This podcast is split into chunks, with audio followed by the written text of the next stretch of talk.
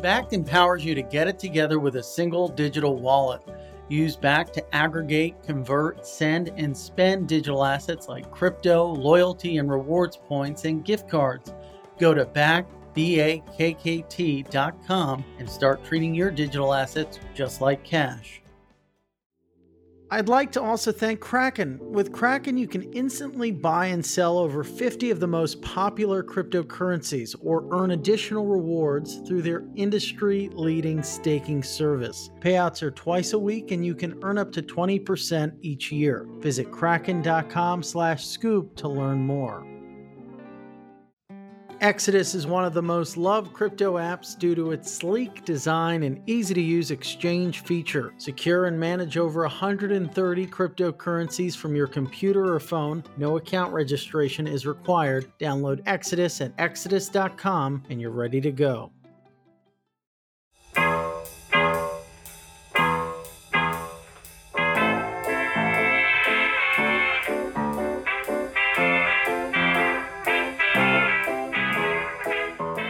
Ladies and gentlemen, welcome to the Scoop. I'm your host, Frank Chaparro, Director of News at The Block, and we are back.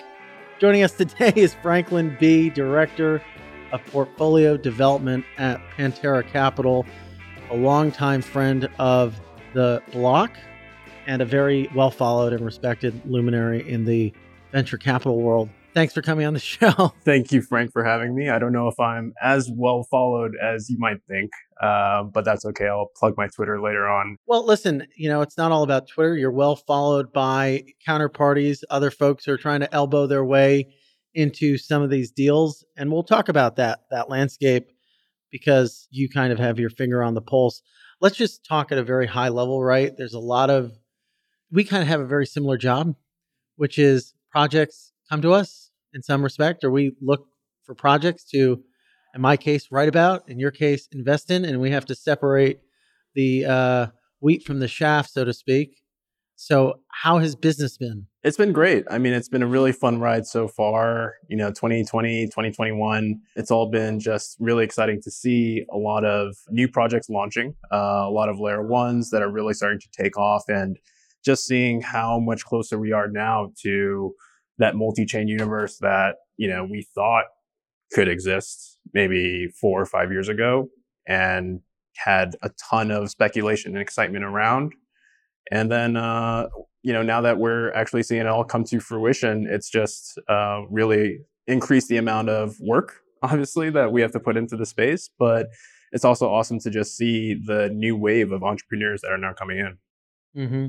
What do you think makes this new wave different from previous waves? Are there firms that are focusing on new areas like NFTs and the like? How are they different from those previous waves? Yeah, it's um it's funny. So I would say in 2017, 2018, the uh, number of sort of entrepreneurs uh, in the space uh, was way smaller, and a lot of them were just more philosophically driven.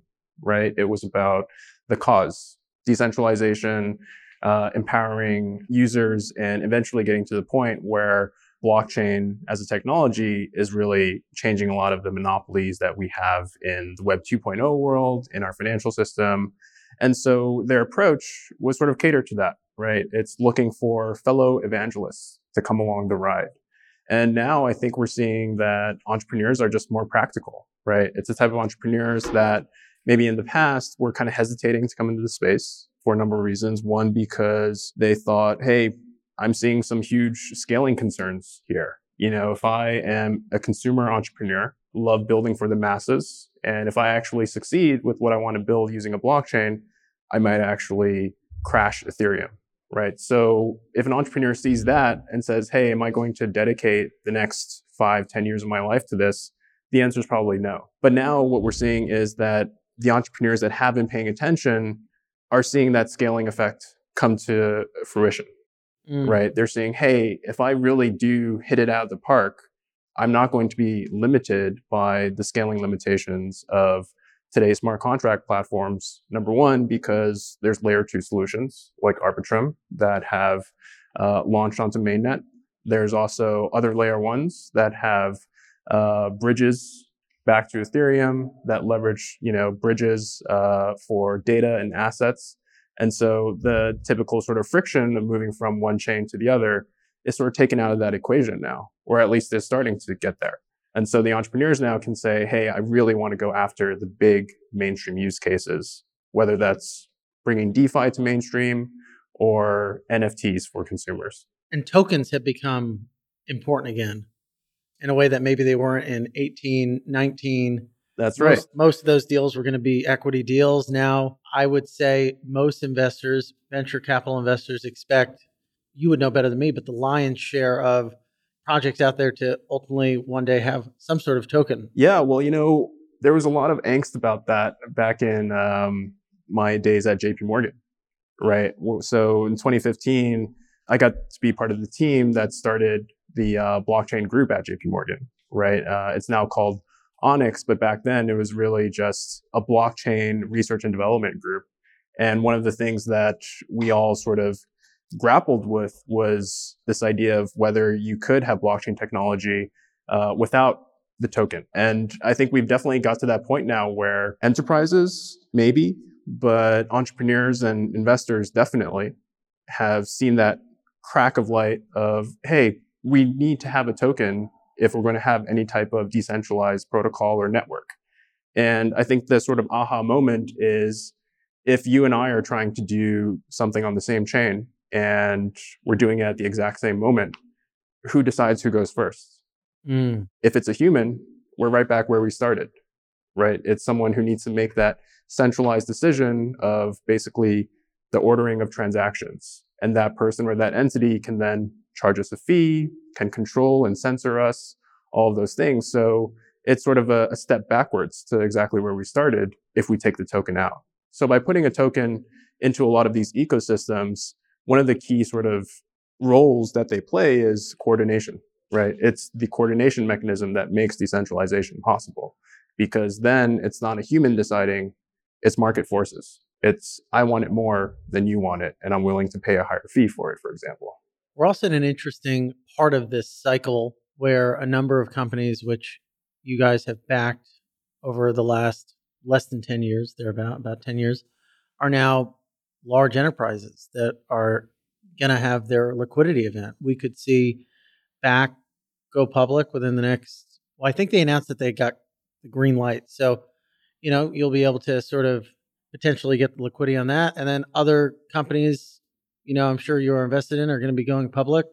And then you, so now you have all of this capital, which you can potentially reinvest. So it's kind of like it creates this feedback loop where firms that have gotten big as a result of the bull market are now going to be able to reinvest again into this next wave. Yeah, definitely. I mean, look, we've been on the whole journey from the seed round to that, you know, sort of IPO moment with companies like uh, Circle, right? Where we were in the seed round back in 2014.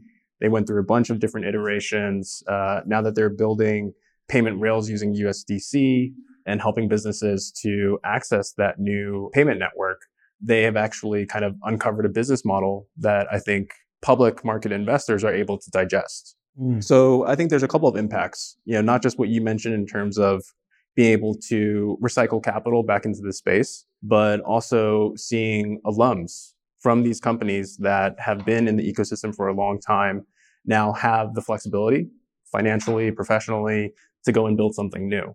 And that's something that we've been looking forward to for a long time is just the new generations of founders that are coming from within crypto to sort of build the next layer of products, platforms, protocols that we need. Um, I think the other cool thing about some of these companies going public is that it's brought new investors into the space, right? A lot of growth stage, traditional tech investors have been waiting for this Coinbase IPO moment to say, hey, now our financial models for making a really sizable investment into these companies is now complete, right? It's been waiting for that one kind of variable that's been missing, which is how will public markets react to a crypto company being public? And so we're seeing folks like Coatue and Tiger come into the space, investing into some of our companies, uh, like Alchemy, for example. And, um, you know, that's really exciting to see because at times I think it's been lonely but it's more competition now to get on the cap table. That's right. That's right. So it's definitely a lot more competitive now for investors. One of my focuses at Pantera is actually thinking about that. day in, day out? How do we add more value as investors coming from the crypto native side of things? Mm-hmm. Right. You know, when we think about how we support our portfolio companies, there's sort of two halves to the equation. There's the standard table stakes of how do we help them build their project and build their company, um, whether that's hiring, partnerships, uh, thinking about product and marketing strategy.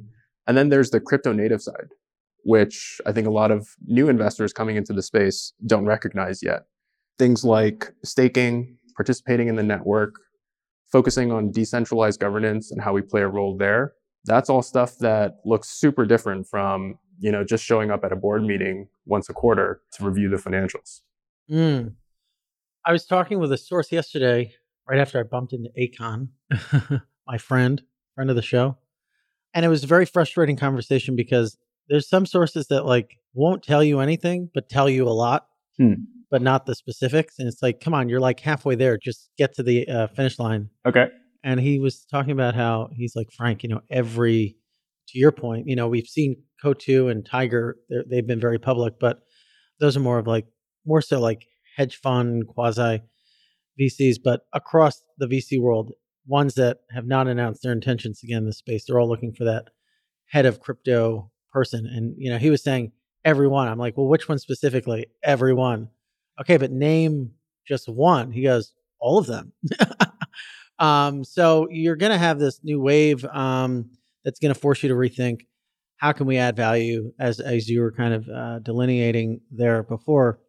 And then there's also like even on the crypto side, it's like getting more competitive. Like I see it mounting in, especially between A16Z and and uh, Paradigm, and then you know you guys are obviously kind of in that tier one, and you know they make these announcements about new hires and about how they're they're bringing on folks to help with trading infrastructure. They're bringing on folks to help their portfolio companies recruit people, and you can see like this sort of tango of illustrating how they can add more value in a way that I find super ironic given back in 2017 when I first started writing about this space, it was kind of like the death of the VC. And now, three years later, like so many of you guys are just trying to do Mm. So much beyond just writing a check. Do you think that's like a like a good way of like looking at it? Yeah, I mean, I- think part of what you're seeing is that it's not so much that you know we're seeing the death of VC with crypto, but it's more that I think VCs are getting absorbed into the community. Right? It's hard to think about them now as a separate class of participants in the market, uh, where you know they're over here and retail's over there and banks and you know traditional funds are over there. We're all in the same place right? Which is that we're part of these decentralized communities and we have a role to play there, right? Mhm. And if you're not doing that, if you're not participating, then you are kind of, you know, it's it's something that um, is used as a term in traditional VC. You're dumb money, right? And being dumb money is very obvious to any founder that's looking to raise capital today, right? Where if you don't have this mentality of, hey, you and I, you know, the founders and investors, we don't have total control over this. That was never the point, right? So to try to act that way is a very unproductive way to spend our time. Whereas thinking about, hey, how is the community going to react to this new product? Or what are the kind of proposals that people should be thinking about putting up on places like Aave and Compound today that are going to really help uh, that platform grow? So being part of that product development roadmap is one of the most exciting things that you could do as just a participant in the community. How big is Pantera at this point? So we are at around 5 billion in AUM. You're getting close to being the crypto VCs and crypto funds are, you know, if, if you looked at a list of like the top 150, Mhm.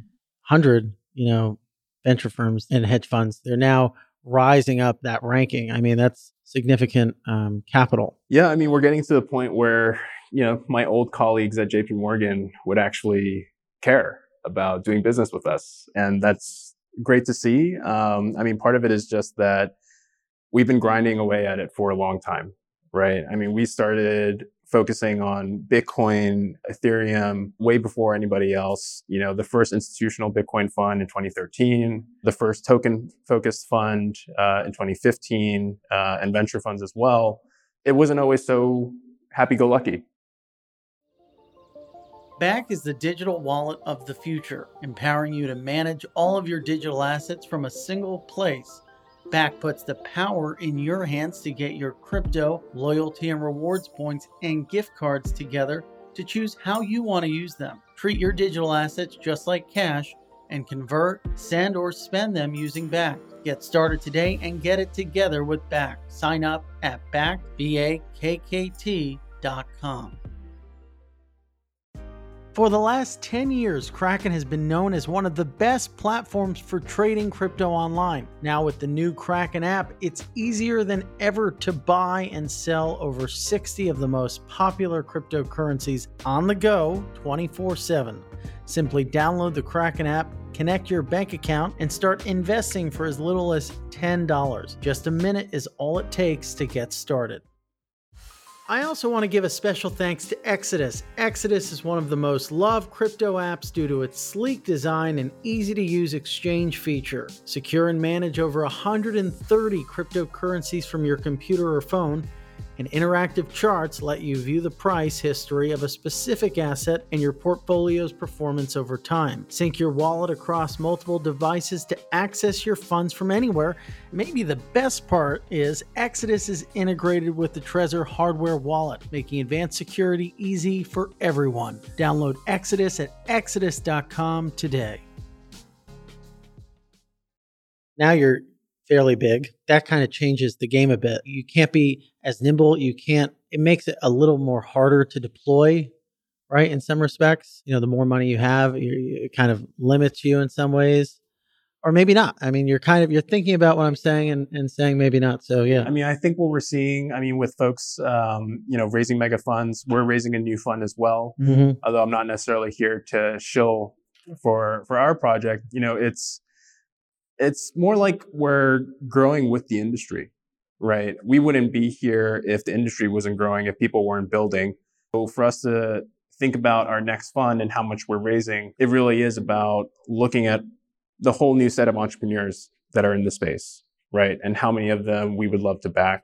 And there's plenty of those. So we're actually not too worried about being able to deploy at size because we're just seeing so many great teams coming together to focus on building on blockchains. What's the headcount? For Pantera, we're at around 60 people now. Do the math. What's five billion divided by sixty? That's pretty pretty good ratio. Um, what maybe does become more difficult is it sort of like logistical questions, like operational. Like, is there things when you get to a certain size that you have to do? You have to have maybe I don't know more custodians or more um, more lawyers. I don't know. you know what's different is that there's a lot more fundamental analysis we can do now, Mm, right? Where I would say, you know, the early stages of venture are always sort of very fuzzy. You know, you think you have the basic business model down, you think you've got a valuation multiple to put on it, and that's um, at least some of the extent of the work that goes into it. Now, you know, we have DeFi projects that have real cash flows flowing back to the tokens. Mhm. That's a pretty different type of analysis for us to be doing, right? It looks a lot more like public market investing, a lot more like late stage tech. yeah. So it is a different mentality there. And I would say, super interesting compared to like back in 2017 when you know you're thinking this is a white paper and a dream it's much more difficult to do analysis around that versus you know something like uh, you know yearn or some of these other protocols which are generating income for their users yeah, that's right. I mean, it's hard to go back once you've kind of seen what DeFi protocols can do, right? Once you've kind of seen the blueprint of how value can accrue in some of these applications that are built on blockchains, you start to realize, wow, there really is a blueprint here, right? For decentralizing marketplaces. it's a very simple blueprint you just need to add labs to the second part of your name and then you're decentralized that's that's what I've come down to. Um, this is this is getting really interesting. At the same time, though, like, would you say it's easier to kind of do analysis on these companies, figure out the valuations, but the valuations seem crazy, right? Like they seem frothy to me, but when you go from a firm that was worth 600 million six months ago and now is 1 billion today or 1.5 billion or 3 billion whatever have you it's from the vantage point of maybe just someone looking into this space and like, wow, this is insane, breakneck growth. It's funny you put it that way. Yeah. Because for people looking from the outside in, it does look pretty crazy. But when you're on the inside and you actually see the numbers, it doesn't look crazy at all. Because when you look at some of the decentralized exchanges, right, and the way they're valued, that's one of the sort of easier examples to look at because there's a direct comparison to things like Coinbase and the inter- intercontinental exchange, right? And you look at the cash flows that things like Uniswap, SushiSwap are putting out, their valuation multiple is probably somewhere around 9, 10x revenues. Sometimes when things get heated, up to 15x. That's really reasonable. I mean, they're getting valued like traditional financial institutions, mm. which to me sounds like they're undervalued because the rate at which a DeFi project can grow is on a totally different scale. The profitability margins, totally different scale, right? So the fact that they have the same multiple as a financial institution that really isn't seeing the same level of growth doesn't make sense to me. It tells mm. me that they're actually undervalued rather than overvalued. Mm. I wonder what um, multiple JP Morgan trades at. That's interesting. Yeah. So you look at the deals that are coming to the table, you're comfortable with most of those valuations. I would say we're still at a pretty healthy level of valuations today. There's always a point in the market cycle where speculation just outraces the fundamentals, but I don't think we're really into that part of the cycle yet. You know, we're still seeing folks that are looking at cash flows that's the amazing thing is that uh, users are paying to use these services, and you can see the uh, the income that they're producing, right? So what that means is um, on the investor side of things, as long as we're still looking at the fundamentals and drawing out what the multiples are, there we're still not at the point where um, you know you're really starting to see the speculative mania. So what what types of companies are you most excited about investing in over the next six months? Like, I could have asked a question about maybe how the mandate has changed, but throughout this thread, you've kind of alluded to it. Which firms are you most excited about backing? I feel like there's been a slight shift away from picks and shovels and more towards DeFi. We are heavily moving into DeFi. We've been investing into DeFi probably since 2017.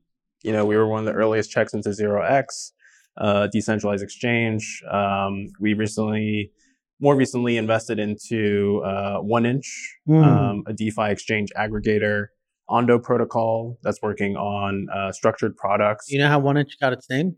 I don't actually. Well, I can share. I asked just before I hopped on because I've been dying to know, and apparently it alludes to Bruce Lee's One Inch Punch, powerful, impactful, without a lot of effort. That's where the name derives from. That's very cool. Yeah. Yeah. I mean, we have been really excited about what the 1inch team is doing. Um, for us, we think that they could become really the gateway for Power DeFi users. You know, there's a lot of sort of, um, there's a lot of questions about where value ends up accruing, right? Is it the base layer? Is it applications? Uh, and 1inch, I think, is a great example of what happens when you can really capture the user experience in one place right? If it becomes the go-to place for you to execute any trade, that's really powerful because you can build new products on top of that, uh, and you can almost essentially uh, cross-sell new financial services to that group of users. And we've seen that playbook in traditional finance too. It's interesting. I feel like crypto. You know, we, we saw that Fortune magazine cover. I, we spoke with um pplpleasr who who who commissioned it, and she described how the inner part of the image, which is all of the crypto anons, is like bright and very colorful. And then in the backdrop, it's like this bleak looking Wall Street skyline, crypto versus Wall Street. And throughout um, my involvement in the space, there's always been painted this stark juxtaposition. But if you look at what's happening in DeFi, isn't it just Wall Street rebuilt from first principles. I mean, you see things like DeFi credit default swaps, DeFi zero coupon bonds, DeFi um, collateralized lending. All of these, I mean, it's it's structured products, but you can see it on a blockchain. So, is it that antithetical? I don't think it is because I think what you're talking about is financial innovations, right? And I think financial innovations always have a role to play somewhere in the ecosystem, right? Whether it's transforming risk, helping uh, new classes of investors to access some asset or what or whatnot. But I think the flaw that we see with Wall Street running financial innovation is that it always gets to a point where a single bank's profits overcome the health of the system, mm. where my P&L at the end of the day becomes more important than the health of the financial system because that's how the incentives work, right? And I think what DeFi changes about financial innovation is it says that actually being part of the ecosystem and owning a part of the ecosystem changes the incentives so that we're less likely to get to that situation where financial innovations are hurting rather than helping the average user. We've kind of gone through a bit over the course of this show we'll end on maybe something that you're contrarian about, or maybe the firm as a whole is contrarian about relative to your peers. One of my more contrarian things I would say is um, how we get to a multi-chain universe. I think um, you know a lot of folks think that we're going to end up in a place where uh, we're depending on bridges, but I think that actually data oracles are going to have a big role to play in how uh, people are able to interact with different chains to the point where it almost becomes frictionless for people to think about where they uh, end up building their application. So one of the things that I really believe wholeheartedly is that block space or sort of where you sit on a blockchain is going to be irrelevant in the future. Mm. That developers won't have to think at all about, you know, what happens if I need to move my application from one layer to another layer, what they really need to think about is which blockchain is just best suited for where I build my products. And for the end user, that becomes totally irrelevant as well because they'll end up running their transactions through Polkadot or Near or Solana or eventually back to Ethereum and a layer two on Ethereum. And all of that is going to become sort of seamless and frictionless if we spend enough capital and time and resources on building out those bridges, building out the oracles to make that all happen. So a lot of the kind of angst that is happening around one layer one beating out another is just totally il- irrelevant to the future sort of multi-chain universe that we're going to see. And we shall see. Well, Franklin Bi at Pantera, where can our listeners learn more about what you guys are doing? Yeah, you can find us at uh, www.panteracapital.com. You can find me on Twitter at FranklinBI, and uh, I'm happy to chat anytime. Thank you much for joining us. Thanks for having me, Frank. The Scoop will be back with you again for another great episode. Have a awesome day.